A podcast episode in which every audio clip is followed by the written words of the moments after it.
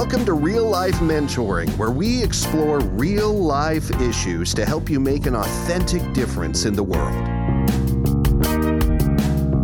Hi, everyone. This is Chris with Real Life Mentoring. And uh, today we have a special guest, Dr. Michael K. Turner out of the state of Washington. And um, it's my privilege to be able to introduce him in a moment. But Dr. Turner develops personalized, integrated approaches, including hormones, sleep recovery, nutrition, supplements, and exercise to help people perform at their highest level. So, Dr. Turner, welcome to our podcast today. Thank you, Chris. Really glad to be here. Looking forward to it. It's interesting. You live in the state of Washington, that's correct? Yes. Okay. You're in the Tri City area, and I'm in Oklahoma. And uh, we go, how did we connect? So I was on Facebook several months ago, and a common friend uh, posted that you had just kicked off a podcast. I think maybe May or June. Does that sound correct? Mm-hmm. Yes. And um, j- just a few things caught my attention. Your your your uh, holistic approach to medicine, to care of people's physical bodies, but their mental health, but their spiritual health as well. And uh, on your website, on the podcast, you talk about your your faith in Christ, and I have the, the same faith, and that stirred me as well. And so I thought I listened to a couple of your episodes, and I told my wife I want to reach out to this guy. I think it would be great to have him on our podcast at some point. And we had just we had not even started ours, I don't think yet, but getting ready to. Mm. So that was also a motivator. You just started yours. We could start ours and get it off the ground. And so I'm thankful to have you today. Oh, great. So, yeah. Real glad that we connected, Chris, and uh, excited for what you're doing here with your podcast and your whole mentoring program. I think it's fantastic. So we are, um, we lead a nonprofit called Fahrenheit Real Life Mentoring and uh, we um, we teach and train people how to mentor others holistically. And so I'll get into that a little bit later. But Dr. Turner, go ahead and and give us an introduction to yourself. Sure. Um, I can do a short introduction and then a bit of a longer introduction, perhaps, where we can uh, talk about some different subjects that would come up. But the short introduction is I work as an integrative medicine physician here in Washington State, and I grew up in California, went to school without interest in being a doctor per se. That really didn't come about till I was in college. And so went to Stanford, studied human biology, got interested in being a doctor, took some time off between undergrad and med school, actually, and I was a school teacher for a few years. Then I went to medical school at Harvard, finished up, started a family around that time, and then went to the Mayo Clinic for my residency, finished there, and came out as I was recruited to work in a neuroscience center here in Washington. I worked there from 2009 to 2020 and then decided to go into business for myself. I had had a holistic approach all along, and I was always interested in subjects like supplements and exercise and positive mental attitude and sleep and all of that. Not to mention a big spiritual focus overlying everything that I was doing. So I sort of outgrew my role at the Neuroscience Center here locally, and I went into business for myself. So since 2020, I run, you could say, a national concierge telemedicine practice focused around integrative medicine and helping people live in their best state of health and wellness and have greatly enjoyed doing it. Okay, you said 2020. Did you start it right before COVID or dur- during the, the time of COVID, the beginning of it? It was right before. I didn't know that COVID was going to happen, right? It was really God's timing is quite interesting. So I formed my LLC and launched officially in January 2020. COVID had not yet hit to any measurable degree. And then a couple months later, it did which left me well positioned actually to respond to people's needs and be aggressive about treating them and think outside the box, including different kinds of medications like hydroxychloroquine or ivermectin. Uh, we had the freedom to be prescribing those and to see a lot of lives changed. Absolutely, people kept out of the hospital and lives saved as well over these last couple of years.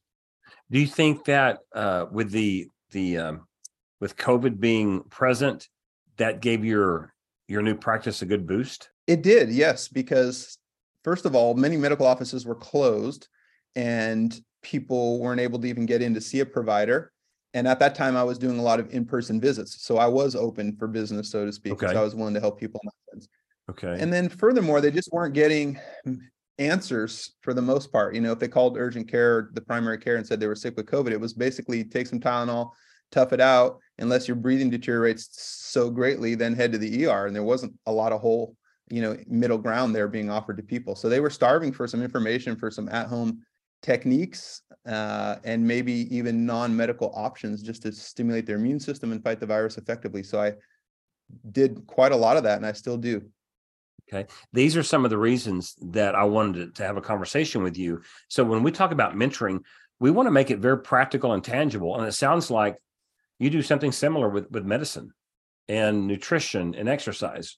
You make it very practical and tangible, would you say? Yeah, I endeavor to. So I would say a key word for how I approach things would be integrative or holistic.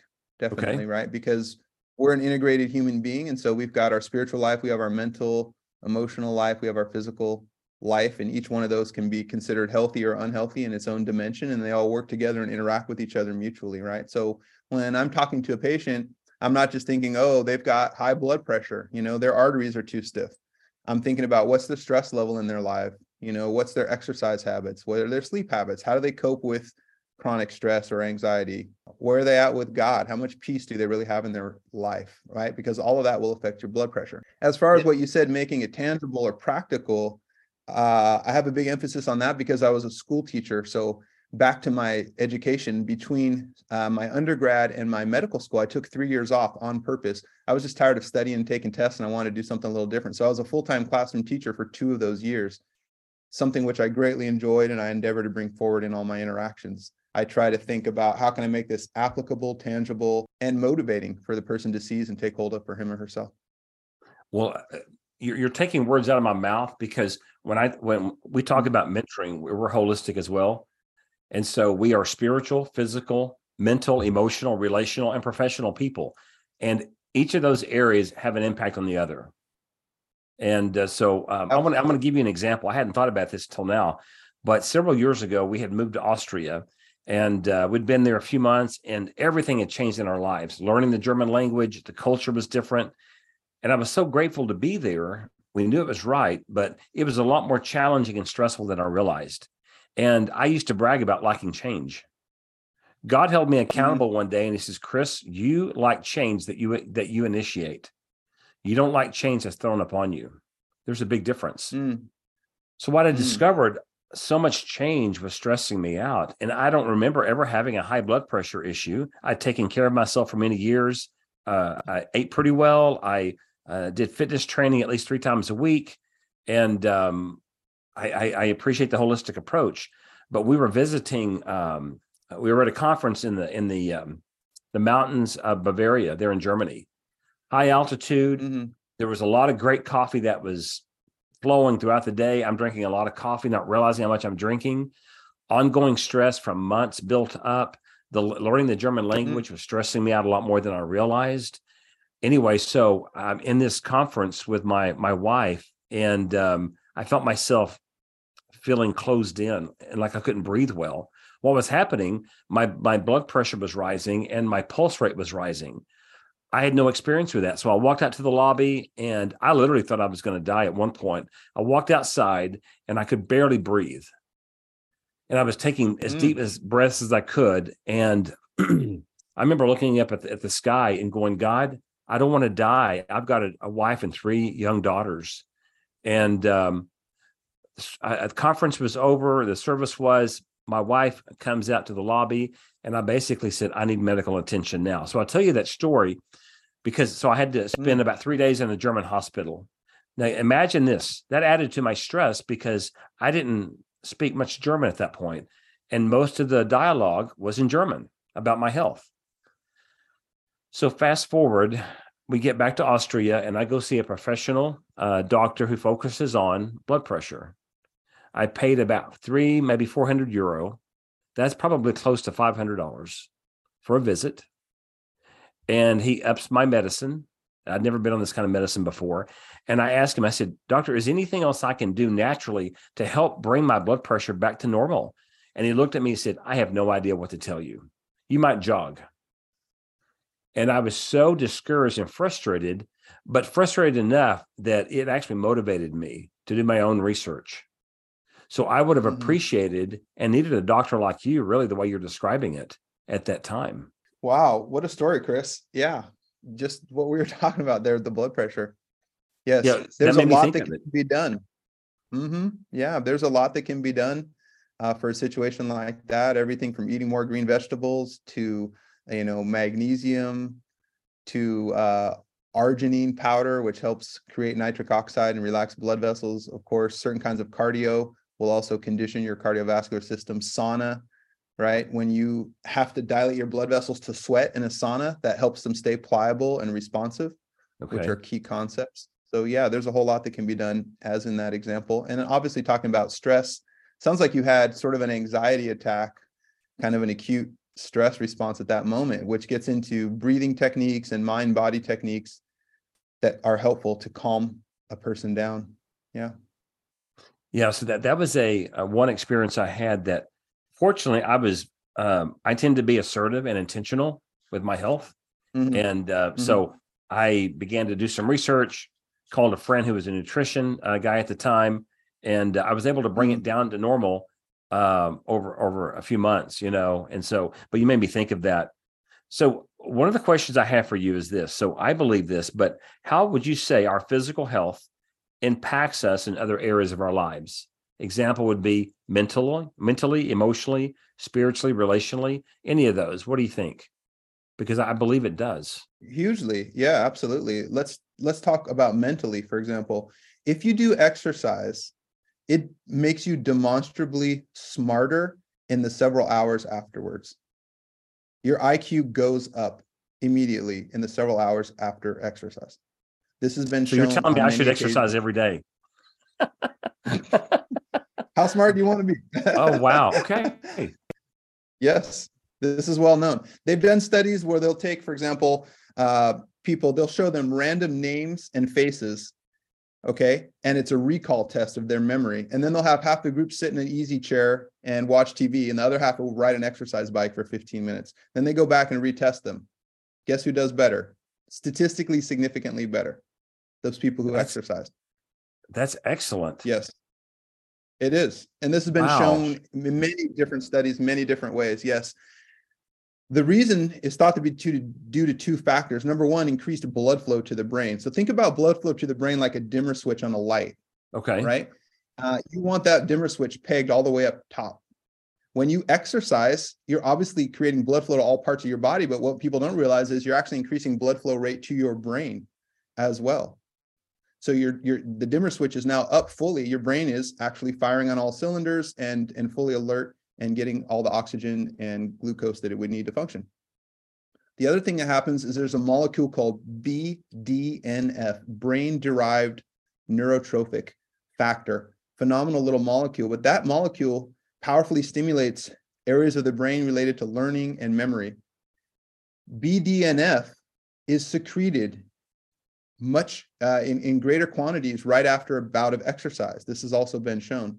So it raises BDNF levels in the brain. That is exactly tied into function of IQ and memory and so forth. So this makes sense then. This has happened to me numerous times. I'm at home or finishing work and I want I need to go to the gym and work out. I want to, but I'm so tired or I'm not motivated that day. And if I can motivate mm-hmm. myself mm-hmm. just to get there and I I start mm-hmm. exercising mm-hmm. within minutes, I believe it's in minutes, my perspective is mm-hmm. different. And it, I, I've hmm. walked into the gym before to work out, totally unmotivated, maybe feeling depressed or discouraged. And after an hour hmm. of exercise, I've left there believing there's hope for tomorrow. That sounds kind of crazy, but I, I've seen that happen. Indeed. Yes. Exercise is known to elevate mood.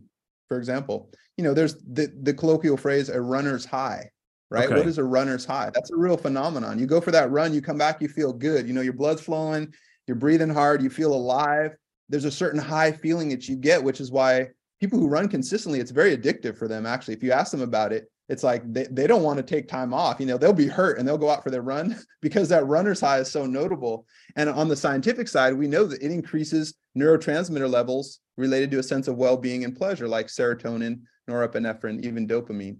So okay. getting exercise directly modulates levels of neurotransmitters in your brain related to mood consistently. Okay. I believe that. I, I don't know how to describe it like you do, obviously, because that's not my background, but I believe that.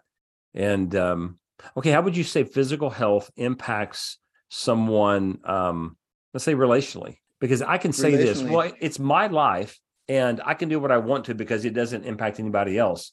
Well, that's just not, it's just not how life works. Do you follow Good me on point. that question? I would think of it I would put it in a slightly larger context, even. I put it in the context of being all you can be for God, right? Being all Okay. you can be for God. So, the first and greatest commandment is to love God with everything we have our heart, mind, soul, and strength. You can do that by yourself. But the second one is to love your neighbor as yourself. So, there we have relational component. And let's just be specific. How do we love our neighbor as ourselves, right? Well, in the Old Testament, there were all these laws to help explain that idea. And they were very valid and very instructive. You know, I love some of the laws like leave your field unplowed, you know, don't go over it a second time so that poor people can go and gather and harvest and have enough to be provided for, right? That's a Okay. beautiful example of a practical method that we can show love to people. So here we are commanded to show love to others. Now, how do we do that? This is where your physical frame comes into being, right? Because you can't love people in some abstract way that doesn't involve your physical body actually it's impossible right if you're going to love someone you're going to have to give them a hug um, if you're going to love someone you're going to have to go volunteer at the soup kitchen if you're going to love someone you're going to have to go work your job to have enough money to donate to their ministry or to pay their bills or to get their car fixed or to pay for you know daycare for that single mom right and if you want to love someone and go on a missions trip to mexico and build an orphanage your physical body is going to have to put out energy and work and go get it done so we live in bodies, we're embodied, and God did that on purpose. And our job is to reach other physical people with bodies with the love of Jesus, right? And another Okay. way to think about that is we are the actual hands and feet of Christ, right? So we we have a physical body that needs to go out and have strength to interact in the world to minister to people. Again, the parable of the Good Samaritan is very instructive. You know, that guy stopped, picked him up off the side of the road, went, took care of him. There was physicality involved in all that. In fact, moreover, it's emphasized because you have, like in the book of James, for example, saying, hey, if somebody's doesn't have enough basic food and clothing, and you just say, hey, I'll pray for you, go be blessed. What love is that? Where's your heart? Right? You you've got to be actually physically meeting their needs, right? Like go plant something and give it to them, or go home and take the sh- something out of your closet and go give it to them, right? Or work an extra shift to go have a little more money to go give it to them. So again, the embodied sort of spiritual platitudes about how we love other people, they fall short in God's mind. He wants us to actually be interacting and getting it done in three-dimensional space, and that requires a certain measure of health. we could end this podcast right now. That's you just gave me so much right there. Uh so much. Thank you for that. That's that's incredible. I I've thought about this as well with with uh, our physical health. When I don't feel well or when I haven't taken care of myself. So I have a wife and three adult daughters now and now a son-in-law, but I believe my physical health if I don't take care of myself has an impact on them as well. When I don't feel well and I, I know disease happens, injuries take place, but I'm thinking about what am I capable of? What can I do to steward my own body and my own health? And the healthier I remain, the stronger I remain, I directly impact my family. If I if I'm not Yes. doing well, it affects my my perspective. I'm not as social. I won't well, just physical things I can't do as much. So Absolutely. Yeah. If you're tired, if you've got no energy at the end of the day because of some health problem that you haven't addressed, or simply just lack of exercise and neglect of a good diet, for example, if you got no energy at the end of the day, right? That's energy for your wife that you don't have in the evening, or energy to play with the kids that you don't have, or the grandkids, right? Or the grandkids want you to go to the soccer game, but you know, your back hurts too much because you've got a 50 pound belly that you're carrying around that you don't need to.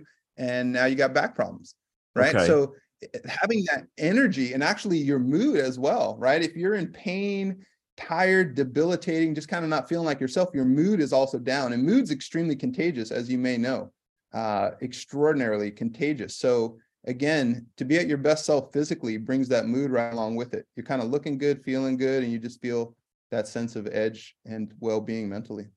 And I don't want listeners to to feel like we're putting shame and guilt on them. That's not who we are. But our physical health does impact relationships.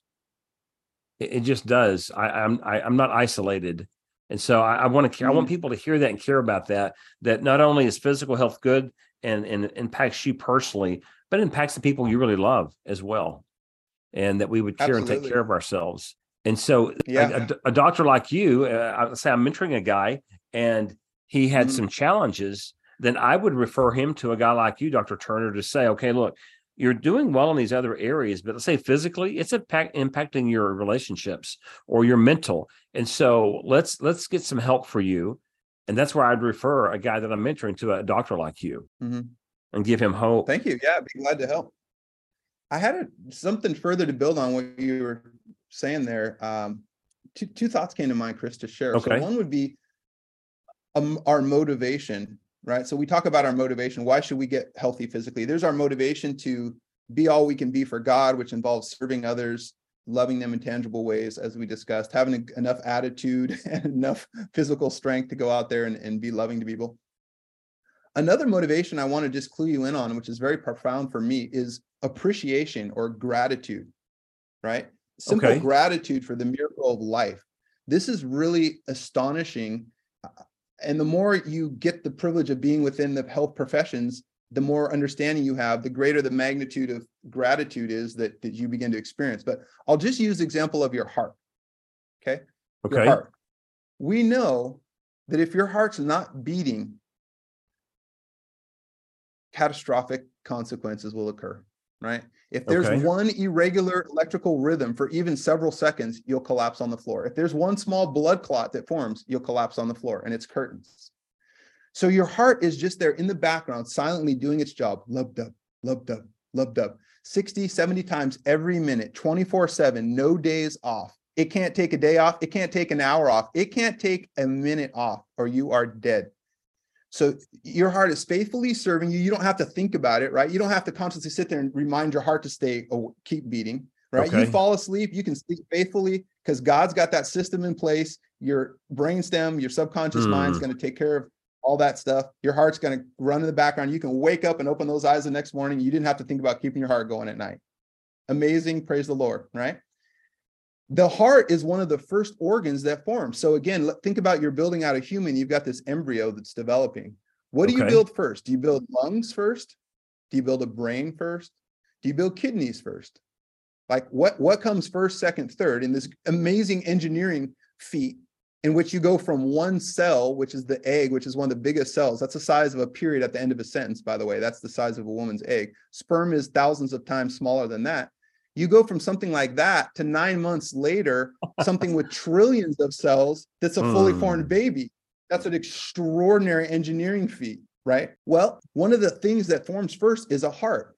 So you actually have a rudimentary beating heart at around 28 days from conception, even before you have a fully formed brain or eyes or any other internal organs. It's one of the first things that forms. So from day 28 of your conception, this thing has been beating in the background under God's control and divine wisdom, keeping you going. And if it failed for even a split second or two, there would be no life, right? That's amazing. Now, are we thankful for that? I am. The more I understood that, the more I said, wow, Lord, thank you for my heart. Let's just start there. You know, oh, well, how much gratitude do I really show to my heart? Do I, for example, exercise to keep my heart healthy? Do I do things that are conducive to heart health?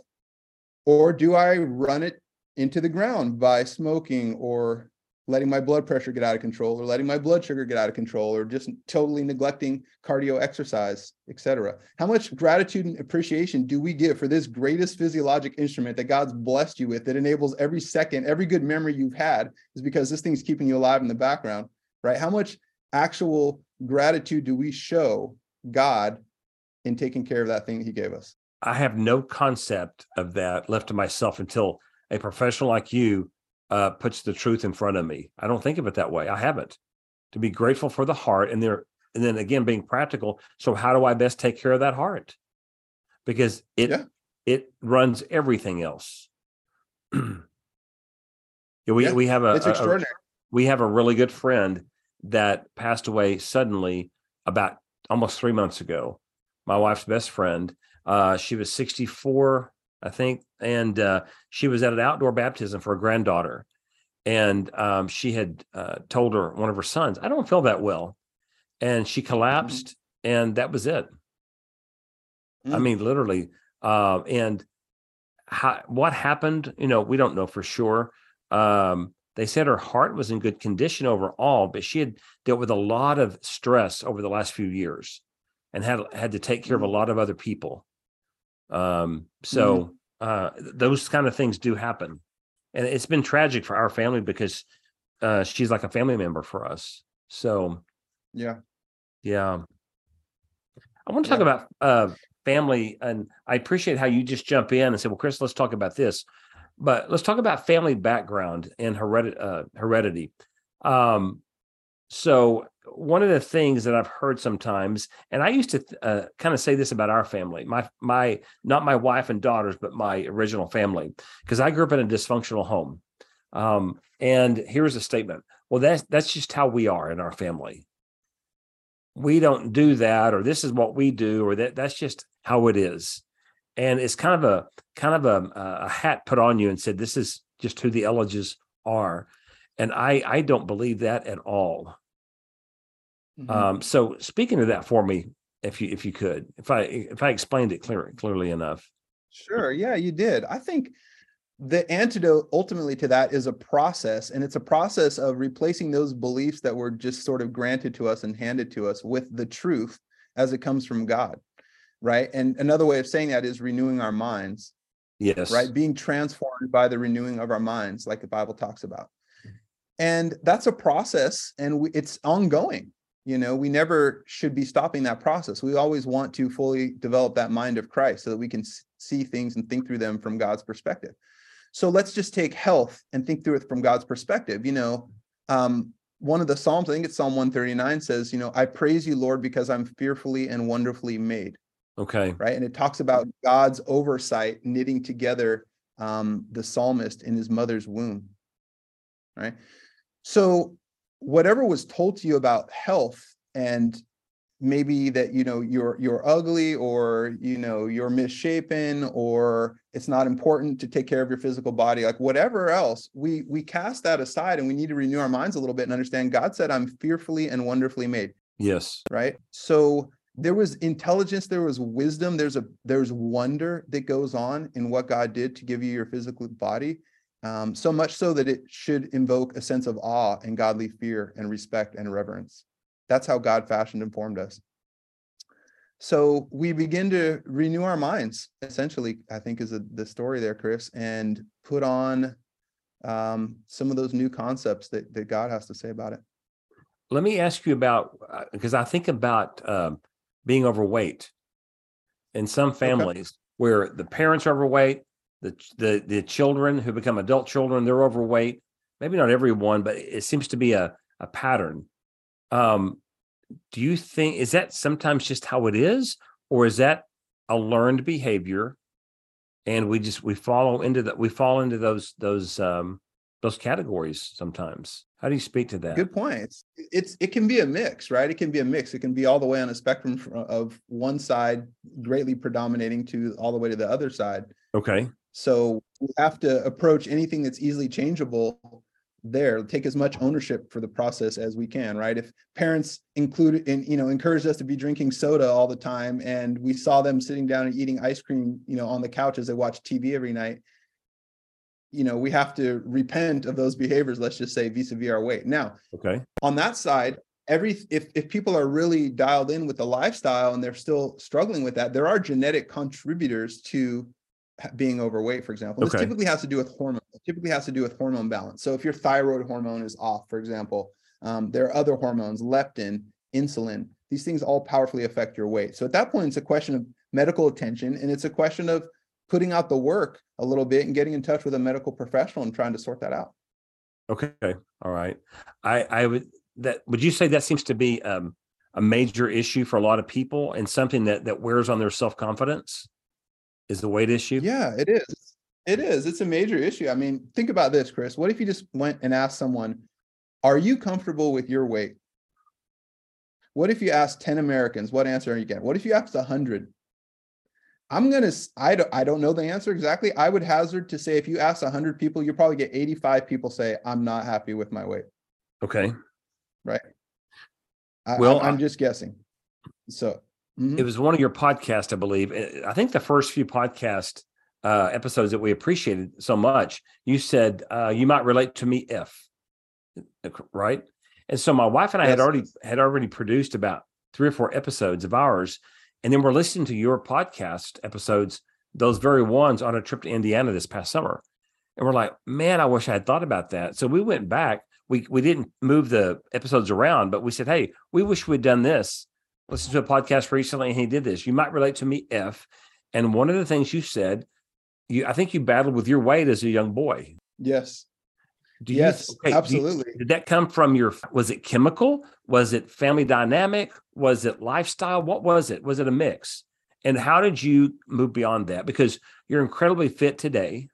Because I've seen one of your Mhm. videos. Um, and there's no way I can do that. what you do in the video.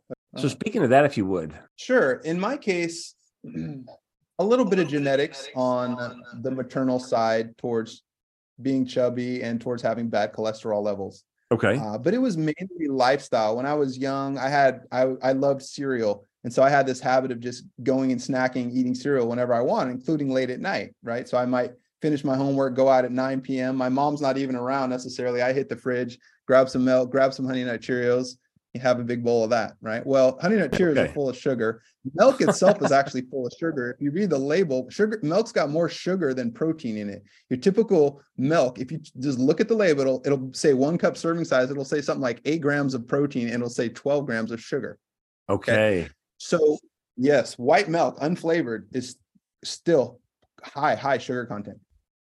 So, in any case, um, you know, eating burritos and frozen food dinners and snacking on candy bars when I was at school, et cetera. So it was it was 85%, let's say, lifestyle factors. Okay. And I got jolted actually when I took a health class my sophomore year of high school.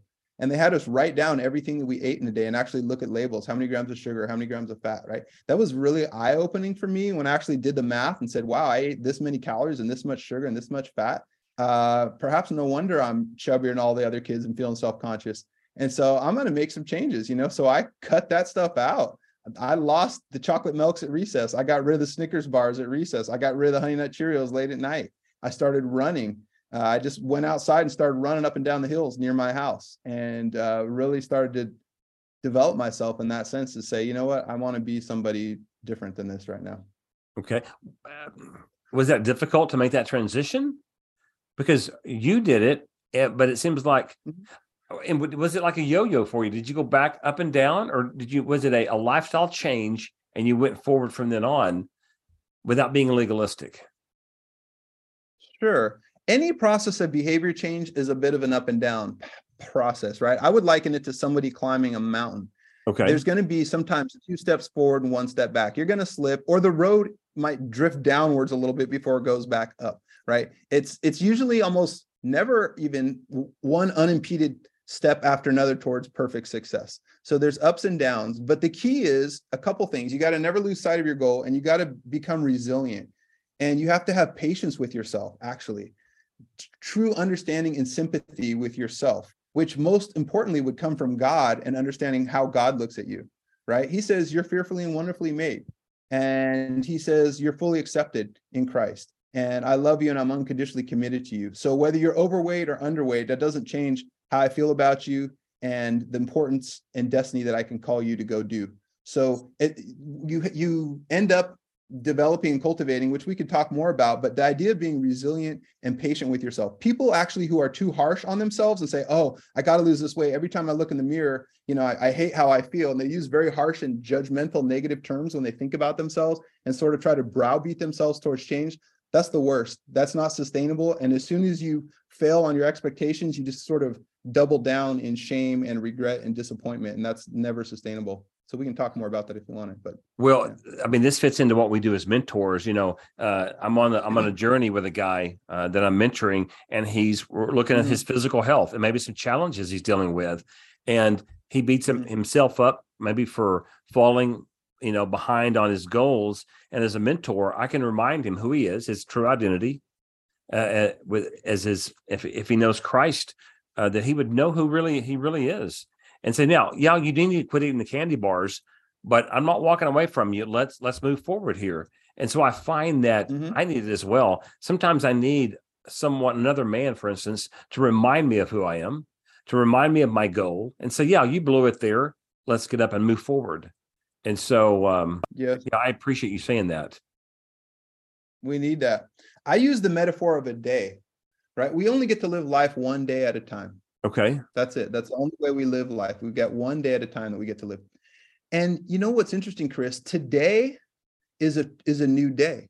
When I got up this morning, God caused the sun to rise all over again, right? He kept the balance of the atmosphere and the perfect ratio that so we could have health and have something to breathe. He brought the birds out to sing. Like he renewed life on the face of the earth again for another day.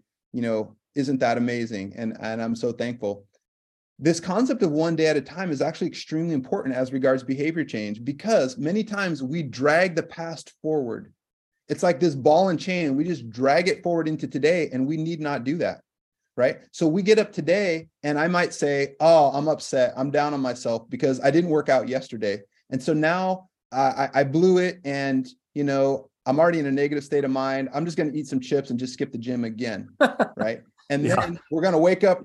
Right. And then we're going to wake up tomorrow and we're going to feel the same exact way. So we're okay. dragging all these failures along with us and we're dragging excuses and we're dragging, you know, self doubt and we're dragging being overly critical and judgmental we're dragging all that stuff with us and actually what helps most is is to learn how to basically turn over a new leaf every day and sort of say you know what i may not have made great healthy choices yesterday but that's okay because god's given me another day today is a new day today i'll have a chance to make some better decisions and with god's help i will do it the best image i would use is, a, is the image of recovery from substances let's say okay. you had a friend who was clean sober for years doing really well Okay, had the little medal from Alcoholics Anonymous for you know sobriety and this and that. And one day they relapse, and then the next morning you meet them for coffee. The, the question is, how do you want them to feel about themselves? And how are you going to talk to them? Right. And if the person is feeling in the dumps, which is likely, and down and negative, right? You, what you're going to tell them, what, what instinctively will come out of you is like, hey, look, buddy, this is all right. You know, this is just one day. It was one slip up. This does not define you. You just went 10 years sober. Okay. okay. This is a new day. Let's just wrap that up and leave that in history. And you had 10 great years and one off day. Today is the first day of the rest of your life. Today can be the first day of your next 10 years of sobriety. So let's get after it. No well, you, you mentioned this earlier. You mentioned this earlier. One of the mm-hmm. things I so appreciate about my relationship with God is that God, thank you that you offer me a new beginning every day. Because uh, yes. here's a misconception people will have about a guy like me who's a mentor that we don't have I don't have any problems. I've got it all figured out. And it's just not true. Chances are people will look at you, men specifically would say, uh, Dr. Turner has it all together. Maybe he had some struggles in the past. He had weight issues, other stuff, but he's come through that. He's great to go now. And it's a piece of mm-hmm. cake for no pun intended. It's a piece of cake for this guy, but it's not, right? Mm-hmm. No, it's not. I have to do the work every day. I I have a tough day at work. I'm running a business. I'm being a doctor. I'm solving other people's problems right i've got to deal with taxes and lawyers and you know cpas and advertising budgets and employees and payroll and hr issues and all of that stuff just like so many men can understand and you know i come home at the end of the day there's a part of me that says oh i just want to go eat some comfort food you know like who wouldn't want to pull out some ice cream right now you know who wouldn't want to go out and just have a bowl or two of honey nut cheerios right? so i have to I, I have to rein myself in mentally and go, no, you know, there are healthier ways to deal with this. Um, let, let me pursue that, you know? So it's, these are decisions I have to continue to make every day. And sometimes I fall down still, but I've gotten good about picking myself back up, right? I've gotten good about that one living one day at a time and saying, you know what, God, thank you for today. It's a fresh day. I kind of like that saying, you know, a righteous man may fall a thousand times, but like he gets up again. There's some some proverb essentially in that same vein. And there we have it. God's hoping the best for us. His mercies are new every morning. He's always ready to work for us in our best interests. And we just have to get on board with it. Our past failures are, mean nothing to God.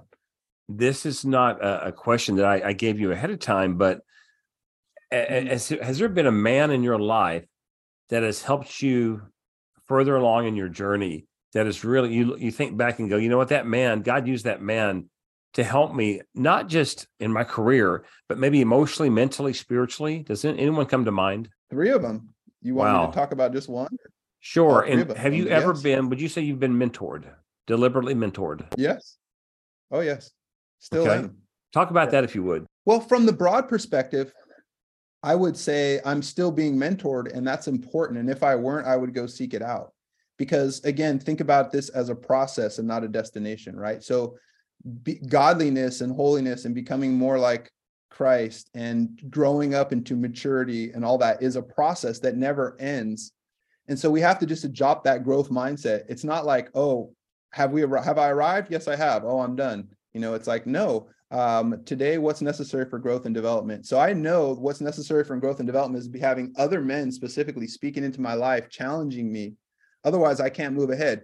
Or to put it in athletic terms, you want that coach who's pushing you, right? Who can identify where you need to change where your shortcomings are so you can continue to move ahead. So I, I welcome that. And typically, guys, sometimes we have barriers of pride or uh, status quo inertia right? And and we don't we don't welcome that but i've learned to welcome that because it's necessary for ongoing growth and development. But the first mentor i had was in college um, an african american preacher from georgia named floyd thompkins. And i went to stanford university which is out in the bay area as you may know the heart of silicon okay. valley. And so he was a bit of an anomaly but he was actually there as a campus minister.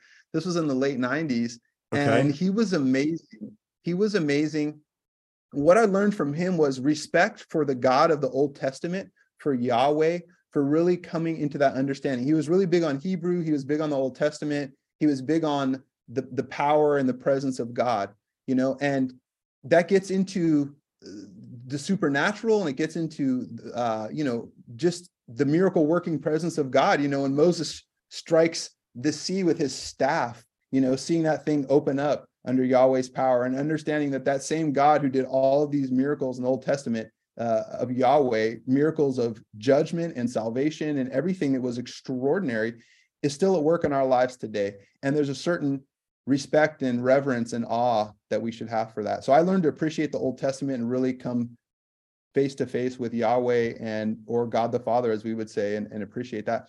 The second mentor I had was in medical school, a gentleman named Bill Pearson he was phenomenal and he helped teach and really hone in on the importance of community. That's the big lesson I took away from medical school the importance of community. That Christian life is not meant to be lived alone. We're brought into a body. We have gifts. We need to be sharpening others. We need to be ministering to them with our gifts, like it talks about in Ephesians, right? He led captives in his train and gave gifts to men. And then it talks about these gifts that God has given. And some are called to be pastors and apostles and teachers. And there are many spiritual gifts mentioned there and other places. But the point is, you were giving gifts because this is a team sport and your ultimate objective is not just to get yourself as right with God as possible. You're supposed to help others do the same. And God's giving you certain gifts to do that. So we need others. I need other people to use their gifts on me to help me grow and change into maturity, as it talks about in Ephesians. And I need to be doing the same for others, or I'm I'm, I'm being neglectful. So I learned that being in community is, is vital. And at that point, it became unacceptable for me to just go through my week and say, yeah, I read my Bible. Yeah, I prayed. Yeah, I listened to some worship music. And yeah, I went to church on Sunday.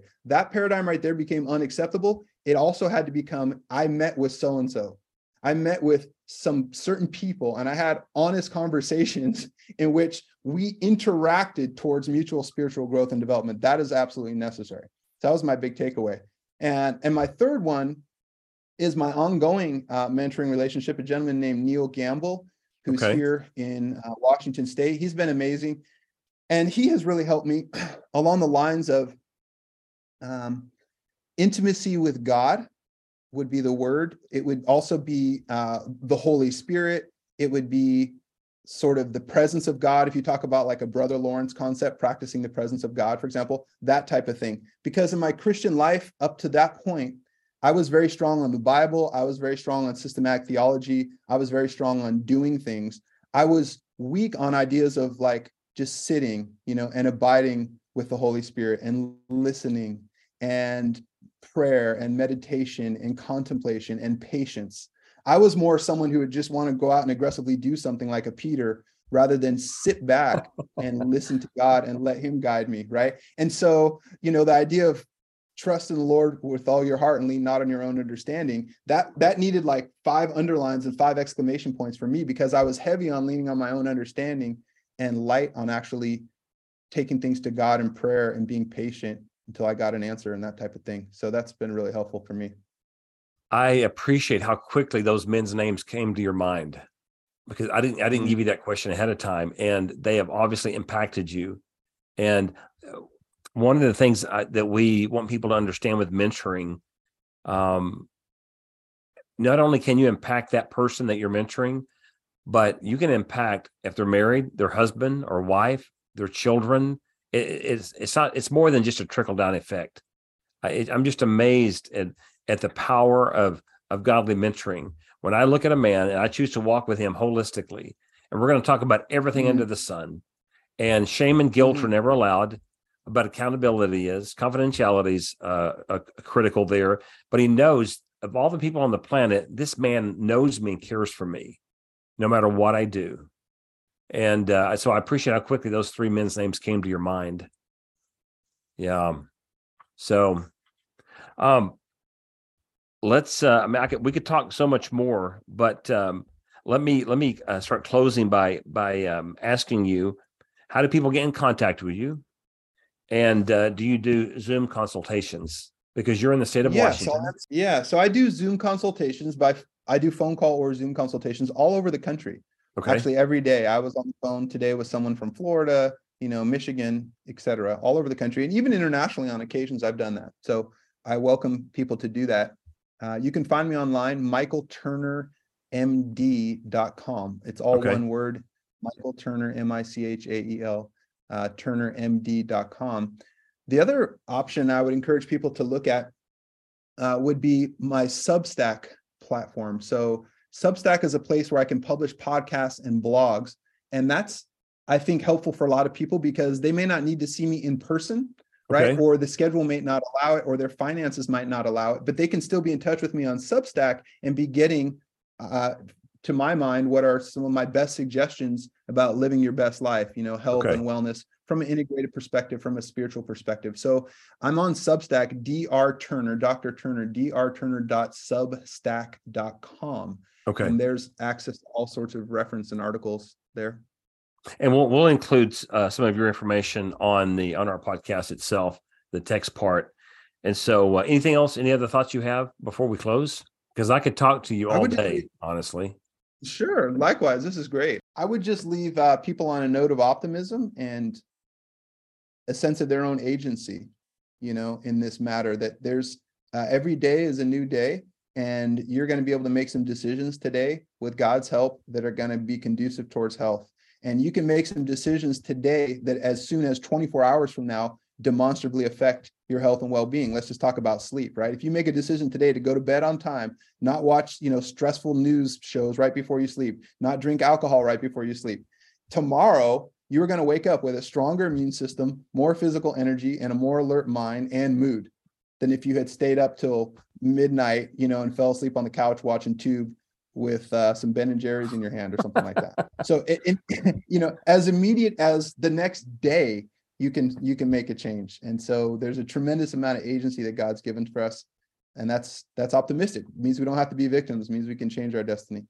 Well i appreciate how how tangible you make things how intentional your your direction is because i'm i'm all about that. So um i, I want to thank you for that. Well guys we want to thank you for listening to the real life mentoring podcast. And if you would uh, consider liking and and following our podcast. We'd appreciate that. If you decide you want to donate to the podcast, you can go to FahrenheitMentoring.org. So, with that said, we thank you for listening today. We want to thank you as always for listening. If today was helpful, if something that you listened to was helpful, we would really love it if you would go to Apple or Spotify, leave us a review, download, subscribe, and for all things related to podcast. If you'd like to give a financial contribution to help us continuing bringing this sort of broadcasting to you, just go to FahrenheitMentoring.org. Hi, this is Chris Corral, producer of the Fahrenheit Real Life Mentoring Podcast. This podcast is produced through a partnership with the Confetti Corral Boutique and Michelle Corral Realtor. To find out more about these businesses who support our vision and ministry, go to confetticorral.com or find them on Facebook.